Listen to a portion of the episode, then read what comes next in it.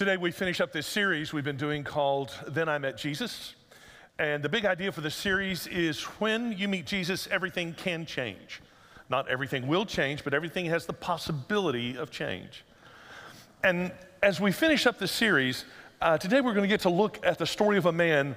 And in his story, we're going to find out what are the four deep needs of every human being and how they're met in Jesus. Now, the four deep needs of every human being are I need to understand. In other words, I need to understand my world, what's going on. And, and the second deep need that we all have is I need to be understood. I need someone to understand what it is like to be me. The third deep need that we all have is I need to belong. I need to know that I fit in somewhere. And the last deep need that we all have is I need to have hope. I need to have hope. And in the story of a man named Zacchaeus, we find all four of these needs met by Jesus.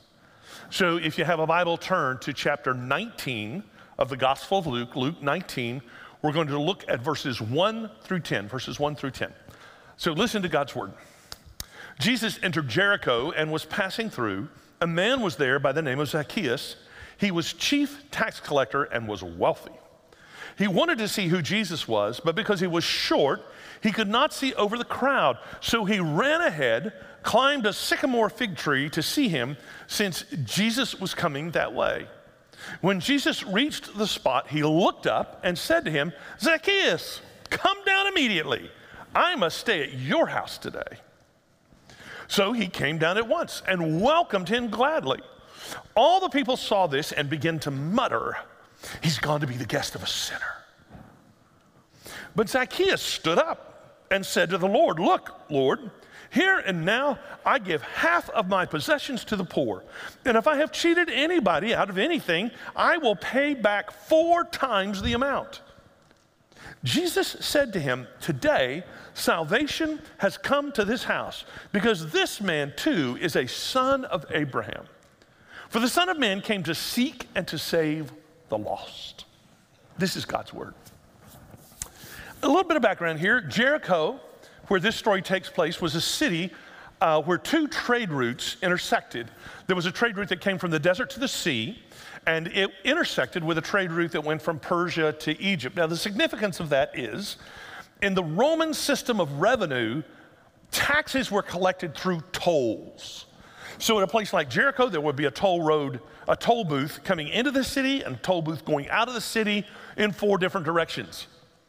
And so whoever would have been over this system of collection of taxes and tolls would have been pretty wealthy. And that man is Zacchaeus. There's irony in his name. The name Zacchaeus means righteous one. But Zacchaeus wasn't very righteous because uh, tax collectors were thought to be collaborators with the enemy, collaborators with Rome.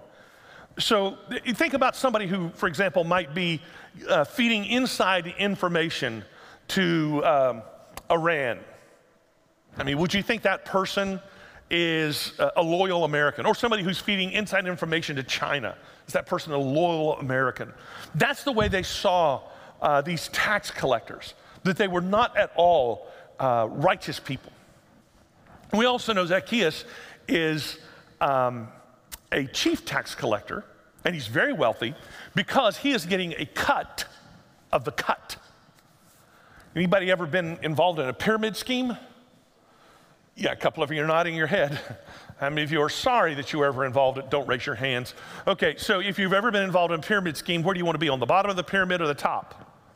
Yeah, well, that's where Zacchaeus is. He's at the top. He's getting the cut of the cup. He is really doing well. He's wealthy. And of course, we also know that Zacchaeus was short because he has to run ahead. He can't see over the crowd. And if you grew up in church, you probably learned this song like I did when I was a child. Zacchaeus was a wee little man and a wee little. You remember this song?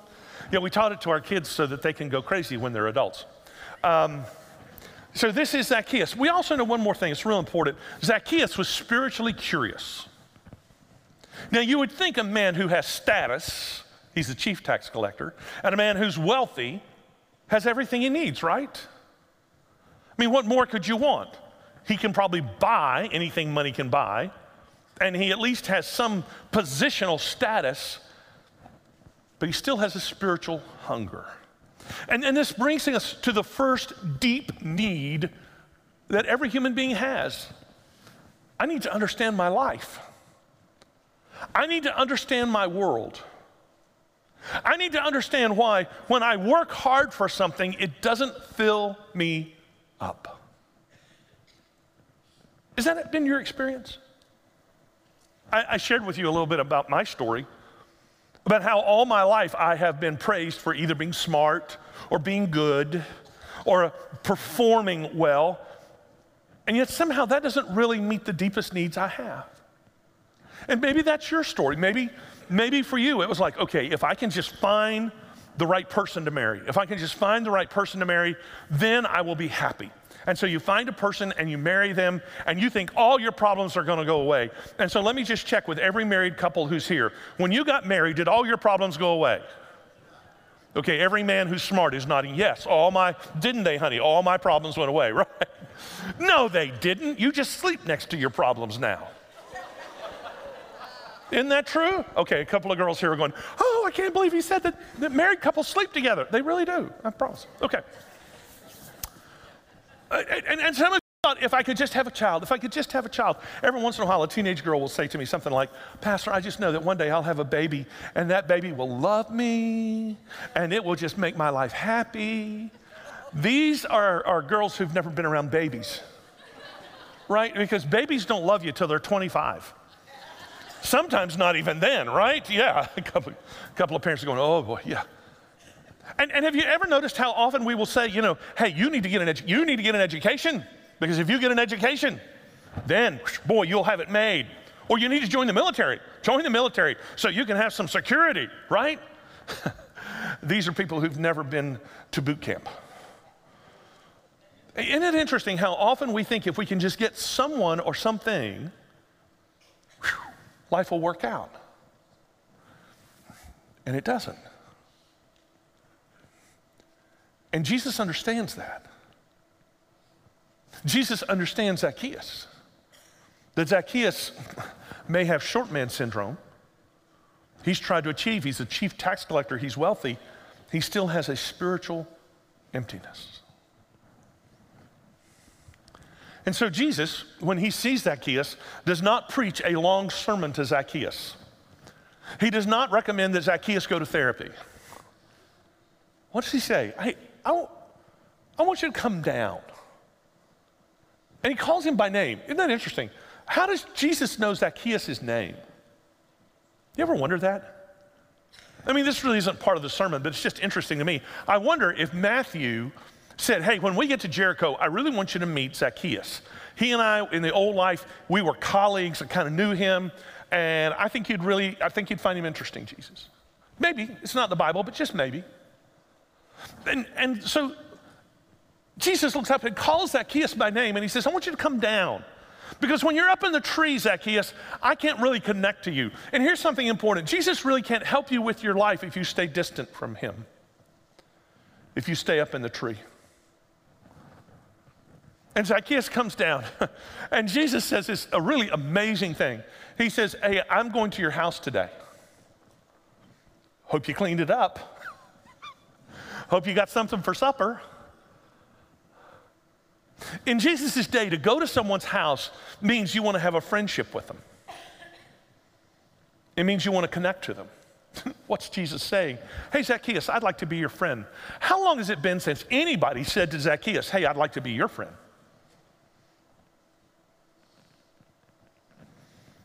I want you to know that Jesus still does this. We're told in the book of Revelation that here I am, this is Jesus speaking. I stand at the door and knock. If anyone hears my voice and opens the door, I will come in and eat with that person and they with me. Jesus is still saying, Hey, I want to come into your life. I want us to eat together. I want us to have a relationship. I want us to have a friendship. There's an old song that says, What a friend we have in Jesus. Are you friends with Jesus? Because I think it's only when you're really friends with Jesus that you start to get it, that He understands your world more than you understand your world.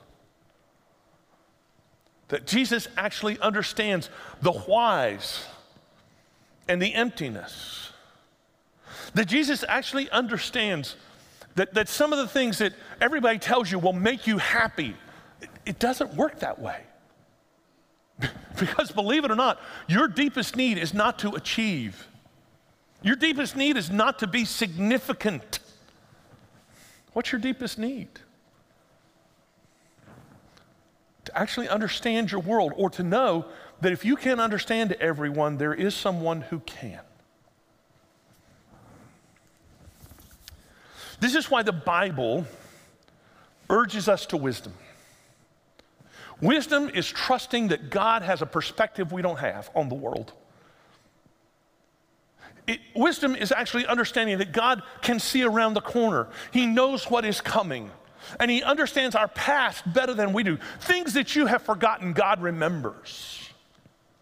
And God understands the connectedness of our world. And there's connections that He, he sees that you don't even get. Here's the reality Jesus understands more about our lives than we do. And when you put your life in the care of God, there's a safety, there's a security.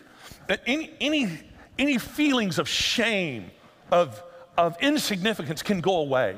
A, a verse that has meant a lot to me recently is Psalm 71 1. In you, Lord, I have taken refuge. Let me never be put to shame. In other words, when I, I make God my fortress, I don't have to worry about what other people say, what other people think. I am surrounded by the grace, the love, the understanding, and the peace of Jesus Christ. Now, a second deep need that everyone has we need to be understood. You know, that is the whole point of Jesus being uh, flesh, why he came down from heaven. We call it the incarnation. He, he understands our world. So there was this mom who was scolding her little girl. You know, I can't believe what you did. Don't you know that that's going to take mommy a long time to clean up? Why did you do that? And the little girl looks up at her mommy with tears rolling down her cheeks and her big blue eyes, and she says, Mommy, you forgot what it's like to be little. Jesus has not forgotten.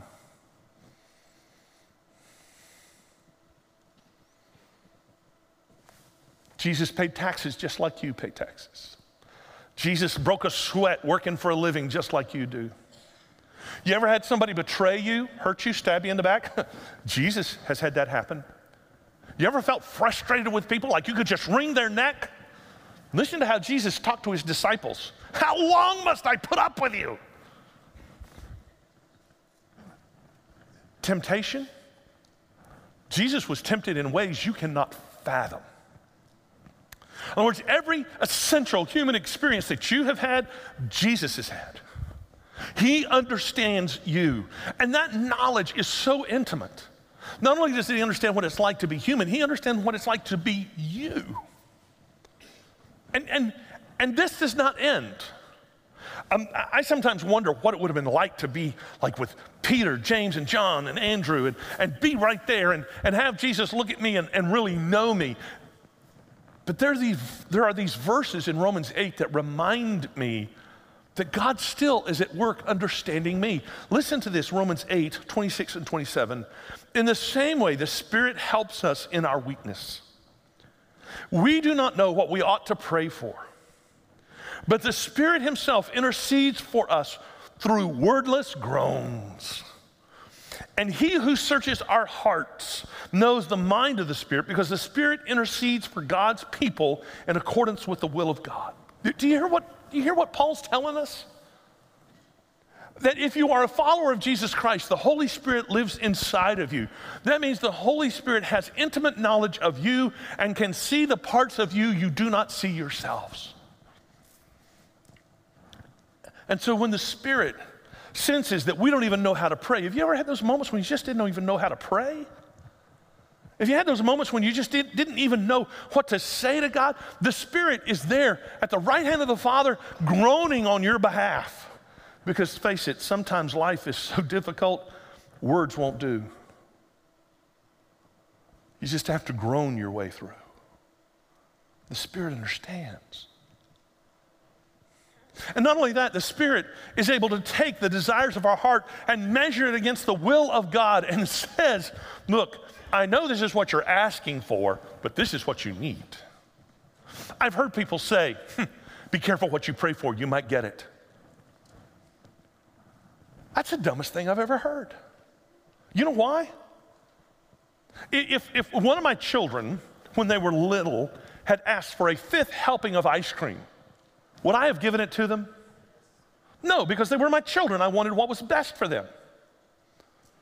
Now, if my grandson asked for the fifth helping of ice cream, I just want you to get this picture. Okay, God, the Spirit says, Clay is asking for a brand new truck. He doesn't need that. There's another 150,000 miles in the truck he's got. So, God, don't give him a new truck. That's not going to make him happy. He needs God to learn how to be satisfied with what you've already given him. I wonder if God ever speaks on your behalf like that.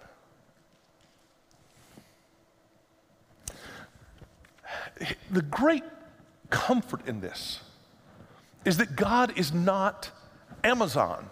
He never gets an order wrong. There was a, a great theologian who really summed it up well. You may have heard of this great theologian. His name was Garth Brooks. And he said, I thank God for unanswered prayers. I remember praying for some things to happen when I was in my 20s. And now that I'm not in my 20s, I can look back and say, Thank you, God, that you did not answer that prayer.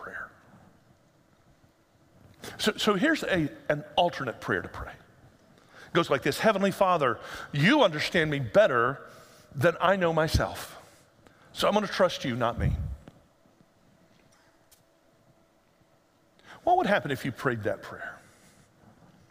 Hey, God, right now, this is what my heart wants. God, right now, I am really frustrated. I'm angry. I don't know why. Hey, God, right now, I just really feel joyous. I'm not even sure why. You understand me better than I understand myself, so I'm going to trust you. Would your stress level go down? Would your anxiety go down? Would you have some of that deeper peace that we all want? See, when you really trust God like this, you have emotional safety. You have a deep sense of security. You know there's grace for you. You know there's forgiveness for you. And you can trust that God is going to work good in all things for you. Now, our third deep need, our third deep need is to belong. Remember, Zacchaeus has been an outcast. He is seen as a traitor. And Jesus says, I'm going to your house today. And the people around grumble, don't they? They're like, Jesus going to the house of a sinner? Can't you just see him? They're all standing around the crowd. Can you believe he's going to the house of a sinner today? Jesus says, Look, I've come to offer you myself. I've come to say to you, you belong. I want you. Have you ever felt left out? You ever been in that environment where you just sort of like, I don't think I fit here? My first Christmas at my in laws, in laws are great people. We were not married at the time, uh, we were engaged. We just got engaged, and so I, this was my introduction into Gina's family's Christmas customs. And so, um, my family, you wake up on Christmas morning and you get steak and eggs. Woke up. I didn't actually wake up. Here's the romantic part of this. Okay, so I had had to do a, an 11 o'clock Christmas Eve service at the church I pastored in Kentucky, and I drove all night through the snow. This is true. Through the snow to be with my fiance on Christmas Day. Top that, guys. I'm just saying. Okay, so anyway, so I, I get there and I'm kind of waiting for steak and eggs, and they fix me toast. Toast is not steak and eggs. Okay, okay, but the day's gonna get better. The day's gonna get better. My family, for Christmas, uh, we have ribs. We have ribs, good, slow cooked, fall off the bone, fatty, juicy ribs. We went to Gina's grandmother's house and they had turkey. Dry, sawdust turkey. And they had this weird purple thing. Looked like a tin can, purple tin can, and it just jiggled. And they all looked like this was the greatest thing. It was cranberry sauce. We didn't have cranberry sauce. We had guava cobbler. You don't know what guavas are, but that is what you will eat in heaven. I felt like I didn't belong. I didn't know the customs. I didn't know what we did. Next Christmas, I cooked ribs. Okay. I bet you've walked into a room and you thought first you were kind of looking to see, you know, if you fit in, and somebody said something and you began to feel like you didn't fit in. Maybe it was because you didn't feel like you were as smart as the other people in the room. Maybe it was because you felt like um, maybe everybody else in the room made more money than you, or maybe everybody else in the room um, had sort of a social network that you didn't belong to. Maybe, was, maybe you felt like you didn't fit in because of the color of your skin. And Jesus says, wait a minute. You belong. You belong. You belong to me. I want connection with you. See, that's why church has to be a place of grace. Because if Jesus wants you, we want you to. Can you imagine us ever standing out in front of these doors and saying, Hey, God loves you, but we don't want you? No. No, we, we have to be a place of grace because Jesus wants everyone to belong. He wants everyone to find their home. And if you've never invited Jesus Christ into your life, you, you start the belonging process by actually admitting the reality of your life. And God already knows the reality of your life. You, you, the reality of your life is you sinned, right? So you say, Lord, I'm a sinner. And God is not surprised. He doesn't go, oh, Really? God says, I know you're a sinner. I know the sins you forgot. And I want to forgive them, but you need to ask. And so you say, God, please forgive those sins the sins of the past and the sins I'm not even aware of right now, and all the sins of the future, which I'm sure I will not even recognize some of them. God, forgive me. And I want to follow Jesus, and I won't get it perfect, but I want to stick with Jesus. And that starts you belonging to our Heavenly Father. There's a great verse in the Gospel of John where Jesus says, Whoever you put in my hand, Father, I will not let them go. Now, maybe you're a believer and you've already taken that step. Hey, let me tell you, it's still a good thing to ask to say, Lord, I want to belong with you. Because I think if you pray that prayer regularly, Lord, I want to belong with you, it will help you remember how to orient your life. You see, you, you may have a really bad day at work and the boss may be all over you, or you may be having a really bad day at school and nothing's going right, or you may just be having a really bad day, period. But you can say, Lord, I belong to you. Because I belong to you. Yeah, my life not, not, may not go perfectly, but I have a security that nothing can shake. Hey, and let me just go ahead and say,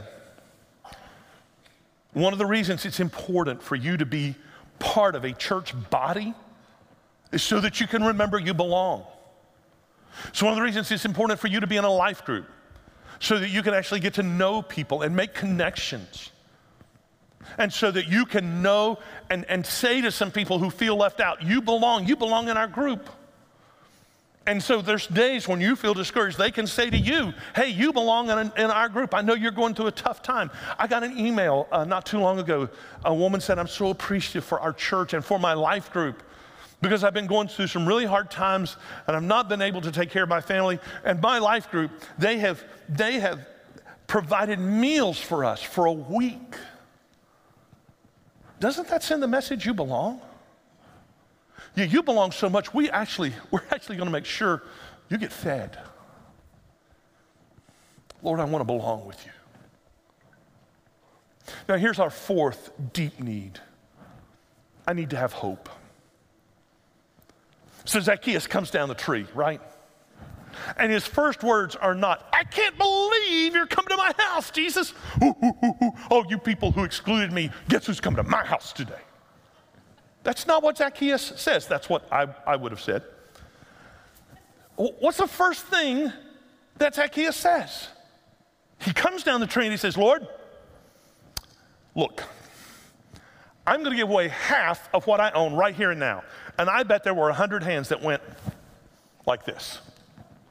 And then he says, and if I've cheated anyone out of anything, I'm going to give them back four times what I cheated them out of.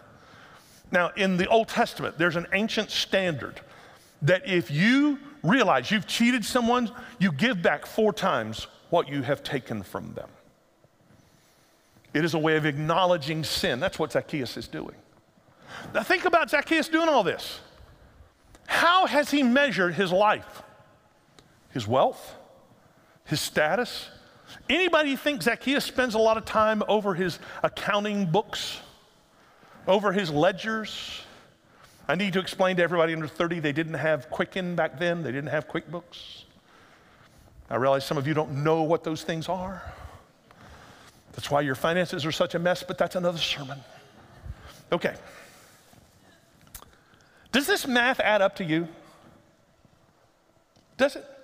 I'm going to give away half and I'm going to pay everybody back four times? That math does not add up to me.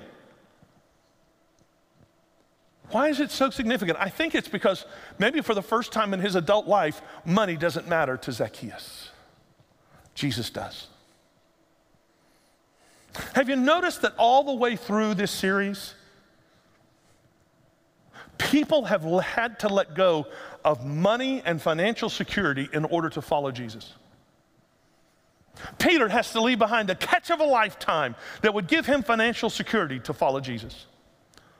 The sinful woman gives her savings, which is contained in a jar of perfume, so Jesus can know she loves him. The 72 are sent out and told, don't take a purse with you. Now, for all the guys, that means leave your wallet at home. And, and last week we talked about the rich ruler and how he missed eternal life by that much because he would not give everything he had to the poor. Maybe that's why Jesus says, Look, wherever your treasure is, that's where your heart is. You've got to do the work. And, and, I wish I could do it for you, but, but I can't. You've got to discover this on your own that Jesus is enough. And that when you have Jesus, you have all the hope you need. Because hope drives out fear. The fear that you don't matter, the fear that you're not smart enough, the fear that you, you, you don't really even understand yourself and you don't belong. All those fears go away. Zacchaeus, he gets it. And he's living with a new hope. You, you remember our memory verse for this year? You remember? May the God of hope fill you with all joy and peace as you trust in him, so that you may overflow with hope by the power of the Holy Spirit. Are, are you overflowing with hope? Do you have that deep joy? Deep joy is the sense of everything may be going wrong, but I still have a, a joy because I know God's going to work it out. Deep peace, deep peace. Everything may be chaos, but the most important thing is settled in my life. I've trusted Jesus. When you have that, as you trust in Him as a process, hope overflows. What would happen in your life tomorrow if hope overflowed? And you went out to crank your car and it didn't crank and hope overflowed. You say, well, will hope crank my car? Probably not. Will it help you keep things in perspective so you don't kick the tires and cuss at the battery? I bet it will. If hope overflowed in your life tomorrow, what would happen when your spouse does something that just really gets on your nerves? Would you say, You just really get on my nerves? Or would hope overflowing change your life? Change how you react to your spouse? When you get an F on a test, and I know that would never happen to any of you. If you get an F on a test and you have hope overflowing, what would that do? Would you, would you walk away from that time saying, oh my gosh, I'm just a dumb and how will I show my parents and they're going to get all over my case? Or would you say, hey, I got an F, God still loves me.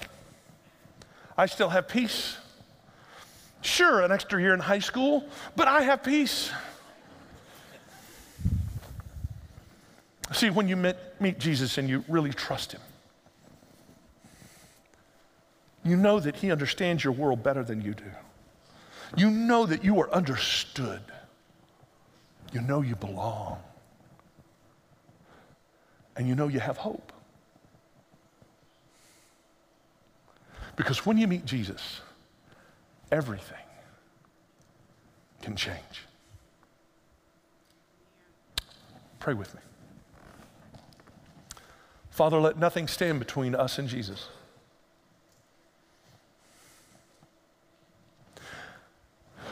And help us now to trust Him.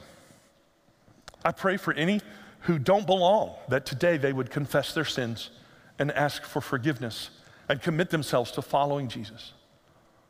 And for those of us who've taken that step, Father, we're not perfect people. We still need the reassurance that you know us and know our world and that we belong to you. Help hope overflow out of our lives to help us not lose sight of it. And thank you. Thank you that you came to seek and to save the lost, which is, which is us. You call us by name. I pray for everybody to meet Jesus today. In his name.